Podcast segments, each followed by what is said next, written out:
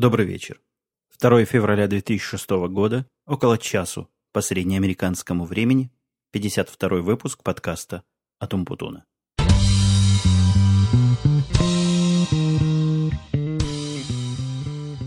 Сегодня у нас и по количеству комментариев, вопросов, и по количеству разной другой информации, которую я планирую донести до вас, мои дорогие слушатели, весьма напряженный день, поэтому перейдем с места в карьер и начнем, как это у нас традиционно заведено, с вопросов, комментариев.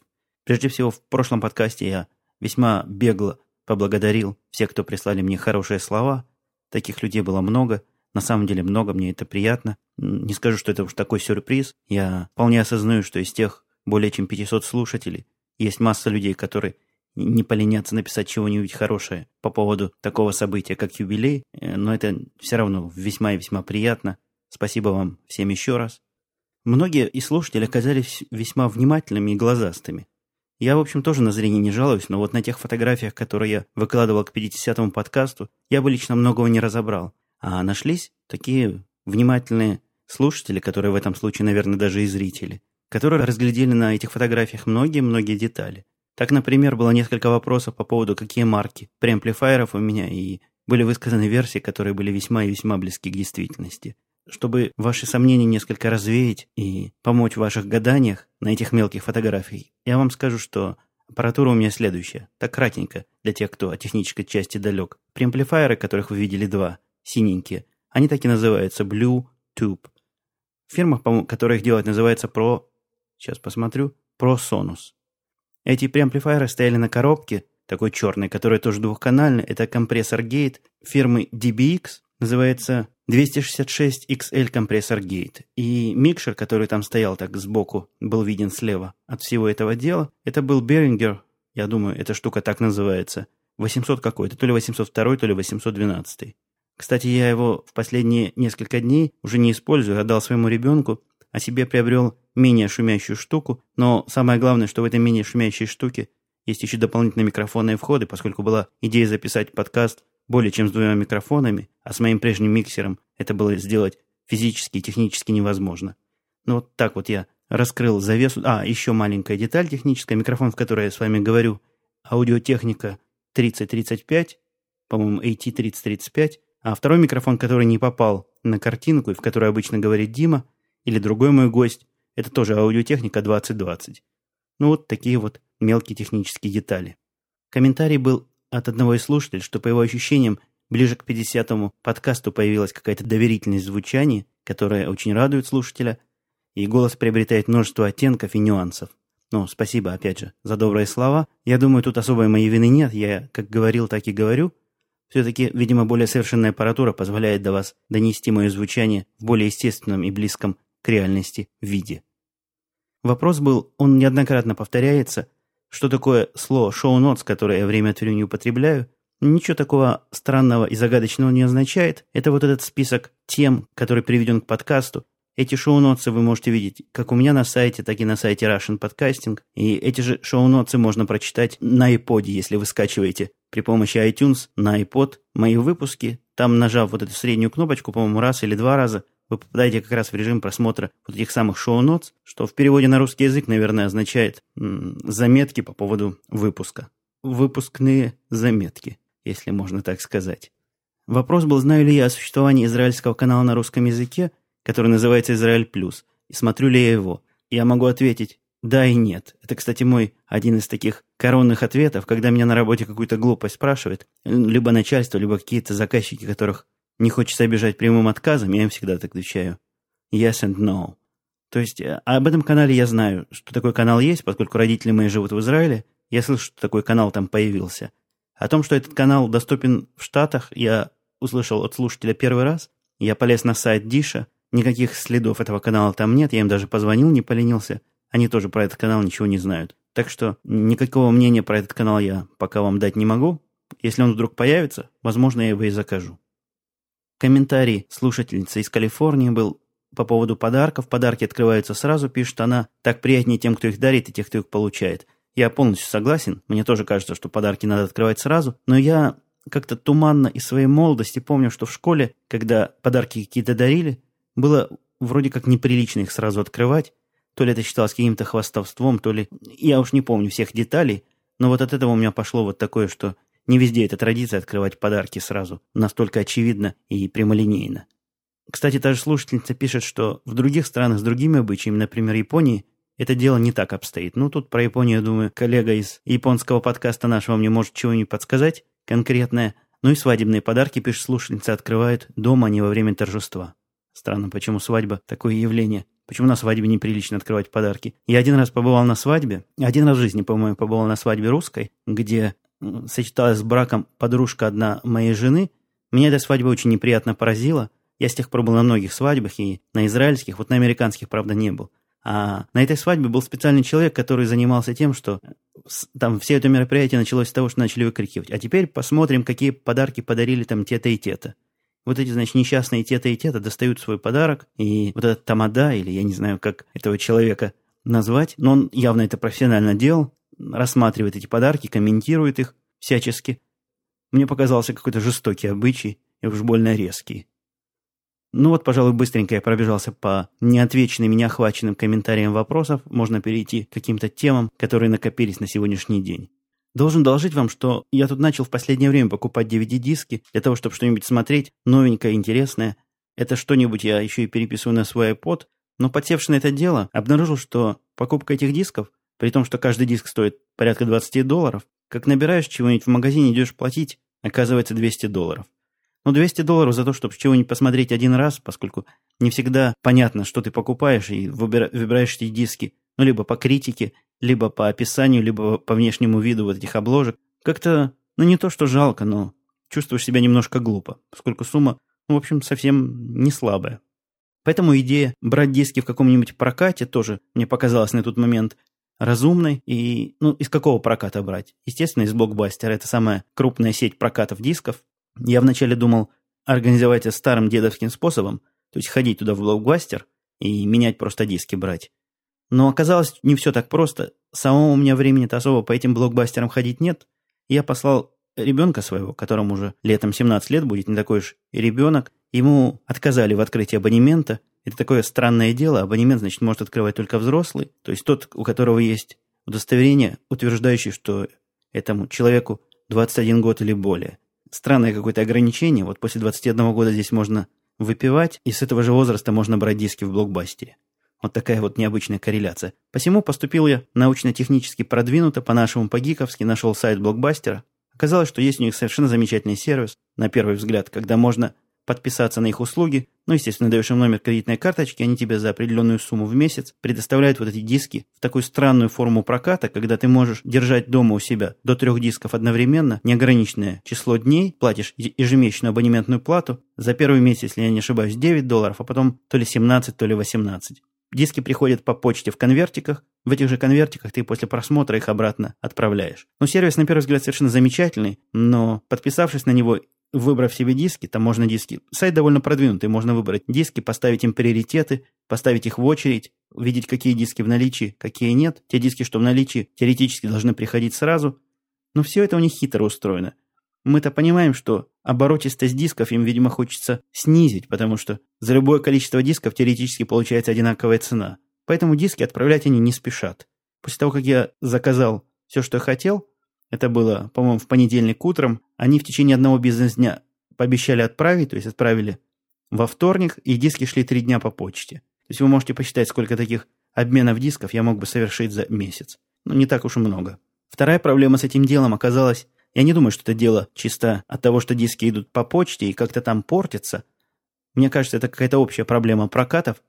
Все три диска, которые я взял, оказались, ну, не то что уж совсем нечитабельные, но они все застревали где-то в пути. И один диск я так и не смог досмотреть до конца. В нескольких дисках приходилось перекручивать целые эпизоды. В общем, качество этих дисков, если уж берешь ди ви ди, хочешь смотреть весь фильм целиком, а не прыгать с эпизода на эпизод, теряя порой нить повествования.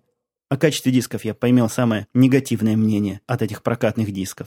И третья проблема, которая тоже оказалась, хоть и смешная, но реальная, этим надо заниматься, то есть, ну, навыбирал я дисков, это хорошо, это работа одноразовая, а потом их нужно обратно в эти конвертики паковать, отправлять ребенка их, чтобы он их бросил в почтовый ящик. Они у меня уже лежат неделю, наверное, запечатанные, готовые к отправке, и я все время забываю, всю эту процедуру провернуть. Так что, видимо, от этого блокбастера я откажусь в скорости и не буду пользоваться вот такими даже продвинутыми хай-техническим сервисом. Если кто знает какой-то способ более другой прокатывать фильмы, мне было бы интересно, например, прокатывать фильмы чисто электронным образом, то есть без всяких дисков в пути, а, да, например, поставить на ночь загрузку. Ну, за ночь, наверное, что-то в хорошем качестве, один-два диска я мог бы закачать со своей скоростью, но о таких сервисах как-то не слыхал. Если кто в курсе, дайте знать. Посматривая на статистику на Libsyn, а Libsyn, как вам, я уже говорил неоднократно, это мой хостинг, на котором я держу эм пэ три файлы. В последнее время, кстати, ведет себя очень-очень прилично, дает огромную скорость. Я даже не знаю, какая там конечная скорость, потому что на каком бы быстром интернете я не пробовал тянуть, он отдает еще быстрее, чем, чем мой канал. То есть мой канал забит на сто процентов, и, и Libsyn даже глазом не моргает и отдает все это с постоянной скоростью. Так вот, в статистике Libsyn есть разделение слушателей по использованным агрегаторам, то есть тем программам, которым слушатели вытягивают подкасты в автоматическом режиме, видимо. Ну, там совершенно естественно проценты, наверное, девяносто, а может даже больше, занимает iTunes, поскольку iTunes, на мой взгляд, самый правильный и понятный агрегатор, который и с человеческим лицом, и все это очень просто и правильно организовывает. Не так давно там появился новый агрегатор, который называется Doppler.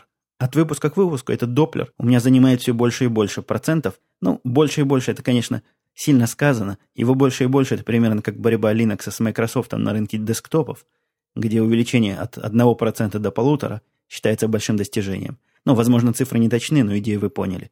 Этого Doppler тоже немного, но он появля... появился недавно и проявляется все яснее и яснее. Я полез на сайт посмотреть, что же за Doppler такой. Оказалась интереснейшая штука. Это такой агрегатор для Pocket пи си. Мне такая идея, кстати, уже приходила в голову разработать подобную программу. Так вот, есть такая программа, Doppler, он пишется с двумя буковками P. Попробуйте поискать в Гугле Doppler, э, например, эр эс эс или Doppler Podcast, и вы найдете, о чем я говорю. Я поставил на свой Pocket пи си, на вид вполне рабочая программа. Ну, поскольку есть у меня iPod, мне это не очень актуально, но многим слушателям из тех, кто владельцы вот этих самых карманных компьютеров, возможно, это покажется полезным. В понедельник пришло такое странное письмо от NASDAQ, которое меня чуть не довело до инфаркта. То есть, если бы у меня было больное сердце, то я точно бы свалился с инфарктом, потому что письмо совершенно в таком, знаете, повествовательном тоне, без всяких грифов срочности, сообщало, что первого февраля, а понедельник это был, какой там было, двадцать восьмое или двадцать седьмое, первого февраля NASDAQ собирается поменять систему обозначения ценных бумаг и принять систему, схожую с той, которая используется в опциях. То есть там не только имя бумаги, а после точки сказаны всякие дополнительные данные. На сегодняшний день имя вот этих стоков, оно выглядит как четыре или больше символов. Ну, например, у Microsoft это эм эс эф ти, у Apple это эй эй пи эл. Вот никаких там точек, никаких специальных знаков. Есть там какие-то специальные знаки в каких-то особо редких случаях. Но это вовсе не система, а скорее исключение. Так вот, они заявили, что для того, чтобы наша жизнь была правильнее, лучше, длиннее и насыщеннее, они вот производят такое изменение. Изменение это совершенно калечащее, потому что, хотя и форматы не меняются, и технические данные будут приходить, это вызовет огромный балаган во всех наших системах, потому что системы жестко завязаны на перевод бумаг с определенных вот этих сокращений на их реальные имена или на более другие сокращения. Там своя сложная система. И оставив мне три-четыре дня на это, это просто какое-то убийственное решение, которое, ну даже зная всю вот эту резкость NASDAQ, я не мог в него поверить. Я в панике открыл тикет в нашей системе с самым высоким приоритетом, разослал имейлы всем работникам, мы решили на утро собрать срочное совещание, чтобы решить, что делать, поскольку три дня – это такой срок вот для такой задачи, когда и никакие чудеса не помогут, времени подумать-то, в общем-то, особо нет, да тут думай, не думай, все равно не успеть это сделать. Вся цепочка систем будет нарушена от такого, ну, очень резкого и количественного изменения. Поздним вечером, уже ломая голову и придумывая, как бы эту проблему обойти каким-нибудь элегантным путем, и понимая, что никакого пути нет, и мы, в общем, вскоре окажемся в не очень хорошем месте, мягко говоря, я обратил внимание на маленькую-маленькую строчку внизу, после прочтения которой у меня отлегло от сердца. Дело в том, что дата введения в строй вот этого изменения – это действительно первого февраля. Но первого февраля не две тысячи шестого года, а две тысячи седьмого. Так что на следующий день я об этом, еще не говоря, передал вот эту информацию Теду, но я предварил ее своими рассказкой, что вот мне показалось, что возникла такая жуткая проблема, меня чуть не хватил удар, вот чтобы Теда не хватил удар, я ему в мягкой форме сказал, и тут же Рассказал о том, что это произойдет в следующем году. Но тоже на него в первые секунды было страшно смотреть, он побелел. Потом, после того, как я сказал, что это две тысячи седьмой год, порозовел обратно. Вот такие вот шутки пошутил с нами NASDAQ. Следующая тема, которую я хотел затронуть, какая-то совершенно невероятная и, на мой взгляд, фантастическая история, хотя на это как посмотреть. В последнее время, видимо, мой ай си кью номер засветился в каких-то местах, где ему не стоило светиться. И со мной по, по ай си кью пытаются связаться различные люди, которые, видимо, никак не относятся ни к подкастам, ни к моим слушателям. Я привык, что по ай си кью со мной связываются слушатели в основном. А тут совершенно посторонние люди связываются, и, что странно, у всех людей абсолютно одинаковый, ну, такой шаблон поведения. Они начинают разговор с одинаковых вопросов и примерно одинаково продолжают этот разговор. Причем явление это, я не могу сказать, что массового характера, но связывается со мной два-три человека в день. Я поначалу даже со всеми общался, пытался понять, чего люди от меня хотят, думал, может, слушатели, может, вопросы имеют, коммен- комментарии или какие-то мысли хотят донести. Нет, оказалось, это все люди, все это девушки, девушки разного возраста, которые, судя по всему, хотят за меня замуж. Уж не знаю, с чего они решили, что я такой жених завидный, и где... Где-то я точно засветился в какой-то базе данных. Но такое впечатление, что их то ли готовили на, на одних курсах по заграбастыванию женихов из интернета, то ли как-то они сами вот так вот научились это делать одинаково. Ну, может, какой-то естественный отбор произошел, не знаю. Но очень забавно это звучит, когда они начинают первый вопрос о, о том, какая у нас тут погода, потом переходят на мой возраст, потом спрашиваю, чем я занимаюсь, и если я на этом этапе еще не прерываю общение. Причем на мои вопросы, которые я пытаюсь робко задать, они, ну, то ли уходят в сторону, то ли их просто игнорируют. Я даже, знаете, подумал, что, может, это какой-то такой искусственный интеллект разработан, который ведет со мной разговоры с той стороны и практически проходит тест Тьюринга, поскольку невозможно понять, человек там или машина. Но все-таки, видимо, живые люди с той стороны сидят, потому что после того, как выясняется, что я женат, у меня есть дети, видимо, жених из меня не особо перспективный. Тоже раздел... Тут уже разделяется поведение вот этих моих собеседниц. И с некоторыми я еще даже продолжаю несколько минут разговаривать. С теми, с которыми я продолжаю, кстати, разговаривать, я их потихоньку подсаживаю на подкасты. Потому что один из их плановых вопросов, или внеплановых, но один из вопросов, которые мне практически все задают, какое хобби и чем я занимаюсь в свободное время.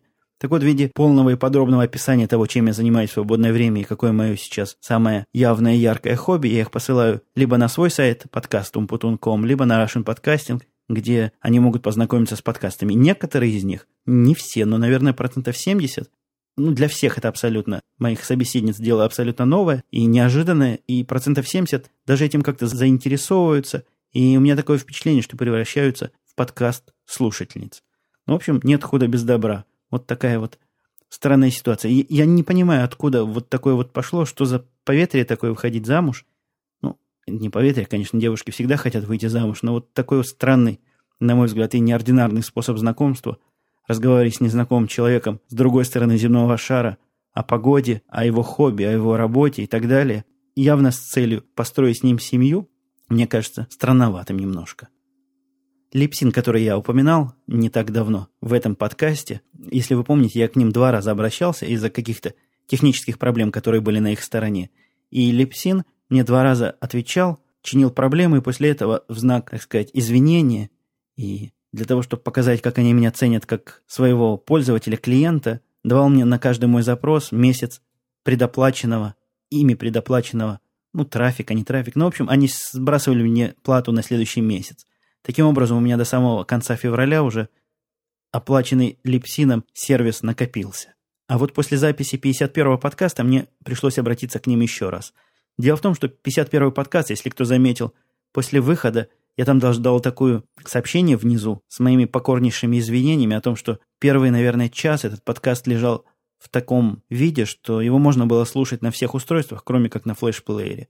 Но для тех, кто понимает, я его просто закодировал с неправильным для этого флеш-плеера, который на Russian Podcasting, на моем сайте находится с сэмпл-рейтом, и он играл, по-моему, то ли слишком медленно, то ли слишком быстро, но как-то голос мой звучал там странновато. Ну так вот, я для того, чтобы это дело починить, удалил на Libsyn, на их сервере, старый файл, залил новый, и после этого перестала считаться статистика. Ну, совершенно понятный технический баг, о котором я им отписал, они его починили, наверное, в течение десяти минут, но никакого ни ответа, ни привета мне не прислали. Видимо, они не хотят мне больше давать дополнительного месяца. Но поверьте, моя цель не была выиграть еще десять долларов, а была получить нормальную и актуальную статистику. В следующий четверг мы запланировали, это я на другую тему уже перескакиваю, видите, тем много, поэтому я скачу с темы на тему без особых связок и плавных переходов. Так вот, на следующий четверг мы собираемся устроить Патрику проводы, ну что-то наподобие того, что мы устраивали Элейн. Кстати, у Элейн был сегодня, да, кажется, сегодня, последний рабочий день, то есть не сегодня, а вчера, поскольку уже больше двенадцати часов, она разослала всем письма. Такие письма, знаете, они умеют писать, что просто зависть берет. Вот в обычном общении люди вполне вменяемые, но, как сказал Дима, люди как люди, только более дрессированные. Так вот, они в общении обычные люди, а когда начинают пользоваться вот этим письменным эпистолярным жанром, особенно вот в таких формальных письмах, на это даже странно смотреть. Письма написаны, ну, такое впечатление, что где-то учили вот таким вот образом писать письма. Я вам сейчас приведу пример, чего написала Элейн в прощальном своем письме.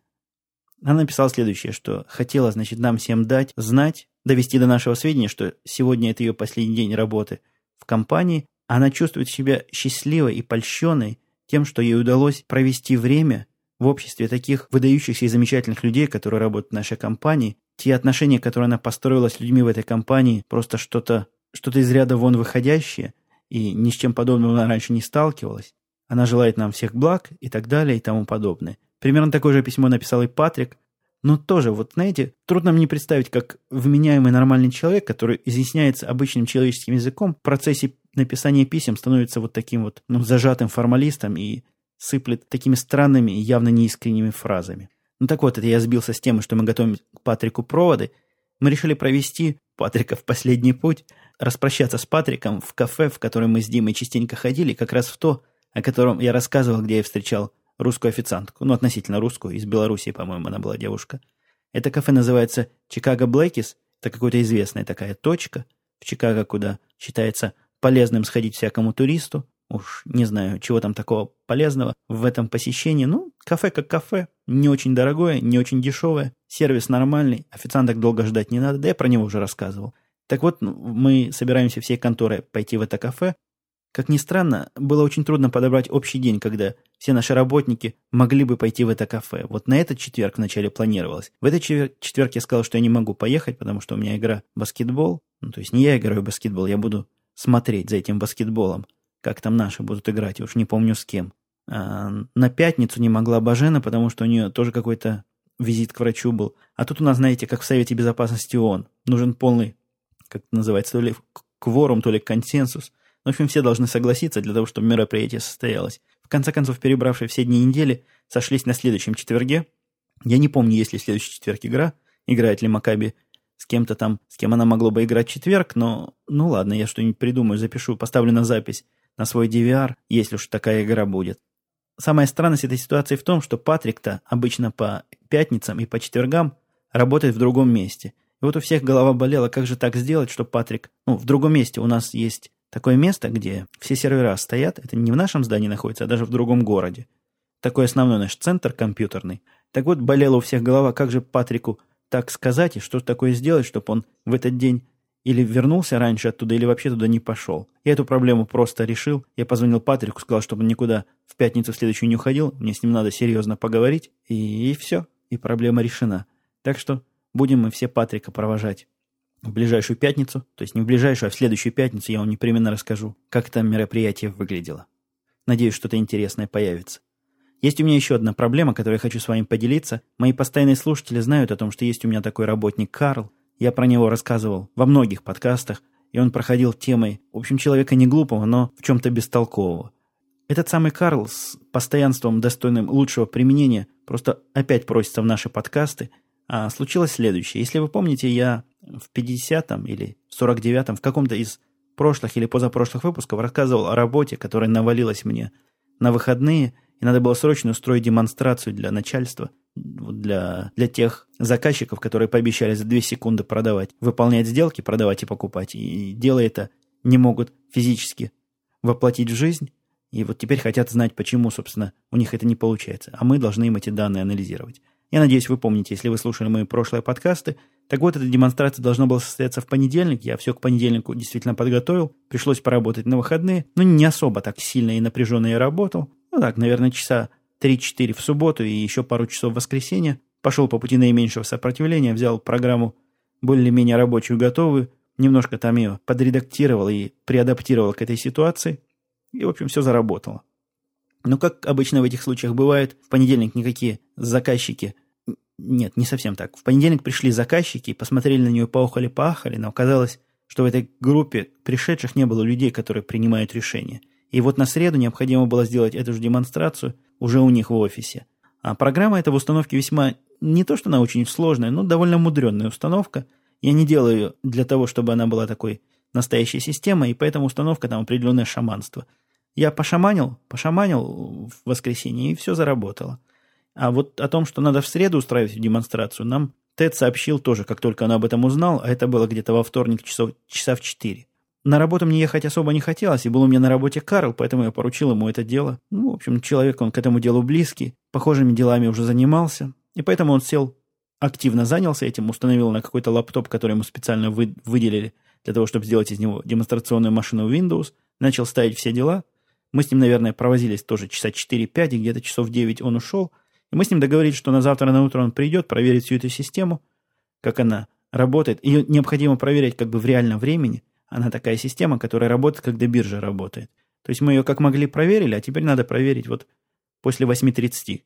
восемь тридцать утра по нашему времени, это то время, когда все биржи открываются. И после проверки он должен был все это упаковать, отдать Теду, рассказать, чего нажимать, чего запускать. Ну, в общем, все было сговорено. Он еще высказал такую инициативу для того, чтобы проверить, будет ли оно работать от заказчика, пойти в какое-то место, где есть внешний интернет по сравнению с нашей конторой, например, в ближайшее кафе, в которых есть интернет, свободные интернет-точки, и оттуда попробовать запустить эту программу и посмотреть, будет ли она работать. Ну, договорились, договорились. Мое удивление, когда в девять утра сегодня меня разбудил Тед по телефону и удивленный сказал, что он уже готовится на выход, ему где-то в девять пятнадцать надо было покидать, ни лаптопа нет, ни Карла нет, на работу он не пришел, никаких следов Карла никто не слышал, никому он не позвонил. А у Карла, я вам рассказывал, и сотового телефона нет, и обычного телефона нет. Связаться с ним, когда его нет, вот физически, когда он не на работе, просто невозможно. Мы прождали его, наверное, где-то до девяти сорока, и уже время начинало поджимать сильно, то есть Тед практически опаздывал на встречу. Там такие заказчики, знаете, серьезные, на, на такие встречи опаздывать нехорошо. И начали мы, вот я с этой стороны, я бы на работу не успел бы приехать, времени в обрез, мобилизовали все там внутренние силы, начали искать, где бы Карл мог этот лаптоп в офисе оставить, в конце концов нашли его в таком странном месте, в, Дивин, в Димином столе почему-то, ну, в общем, чудом каким-то нашли, после этого попытались понять, какие там пароли, как все это дело запускать, ну, к десяти, где-то к десяти тридцати справились, и Тед с горем пополам успел на эту встречу, встреча прошла, надо сказать, весьма успешно, он вернулся оттуда довольный, но удивленный и задумчивый. Он даже меня спросил, не обидел ли он как-нибудь Карла, что Карл вот так странно с ним поступил. Карл появился часов в двенадцать, а меня в это время не было на рабочем месте. У меня сегодня был техосмотр машины, я поехал в гараж. Это тоже интересная история, но, видимо, времени на эту историю у меня уже сегодня не остается. Я вам расскажу ее в следующий раз. Я из этого гаража, в котором был интернет, естественно, и беспроводной, и там стояли некоторые терминалы, такие публичные, на которые можно было доступиться. Я с ним связался и, и спросил, собственно, что за дела? Ты что себе позволяешь, дружок? То, что ты меня подводишь время от времени, ну ладно, с этим можно как-то жить. Я с этим смогу бороться и как-то, возможно, починить тебя в будущем. Но вот так вот президента компании перед важной демонстрацией вот так вот подставлять — дело нехорошее. Ответ Карла был странный такой, вы знаете. Я ожидал, что он начнет причины рассказывать. Скорее всего, он то ли проспал, то ли лень ему было вставать. Какая-то простая причина наверняка там была. И он мне сказал следующее. Говорит, ты знаешь, говорит, я не понимаю, что со мной происходит. Раньше я был такой исполнительный, обязательный, а сейчас со мной что-то произошло, я не такой. Я не знаю, что с собой делать. Я просто не знаю, как с этим бороться. Ну, такое заявление странное. Вы знаете, это, это напоминает, когда мой сын из школы двойку принесет, я его начинаю бронить. Он говорит, ну, я учусь как могу и не знаю, как учиться лучше. Но все-таки Карлу, извините, уже четвертый десяток пошел, там тридцать два года или тридцать три года. Уже мог бы и ответственности какой-то набраться. Ну, в общем, подставил меня так странно. Он сразу начал тоже разговор такой в агрессивном тоне. Говорит, так, я уволен, мне собирать вещи или у меня есть еще один шанс. В общем, тоже, на мой взгляд, не добавляет ему ума и сообразительности в подобной ситуации. Я не знаю, что с ним делать. Увольнять его, конечно, за такой проступок, ну, это резко и неадекватно. Хотя проступков его набралось уже в вагон и маленькая тележка, но как вот с таким странно детским поведением быть, я пока для себя не решил.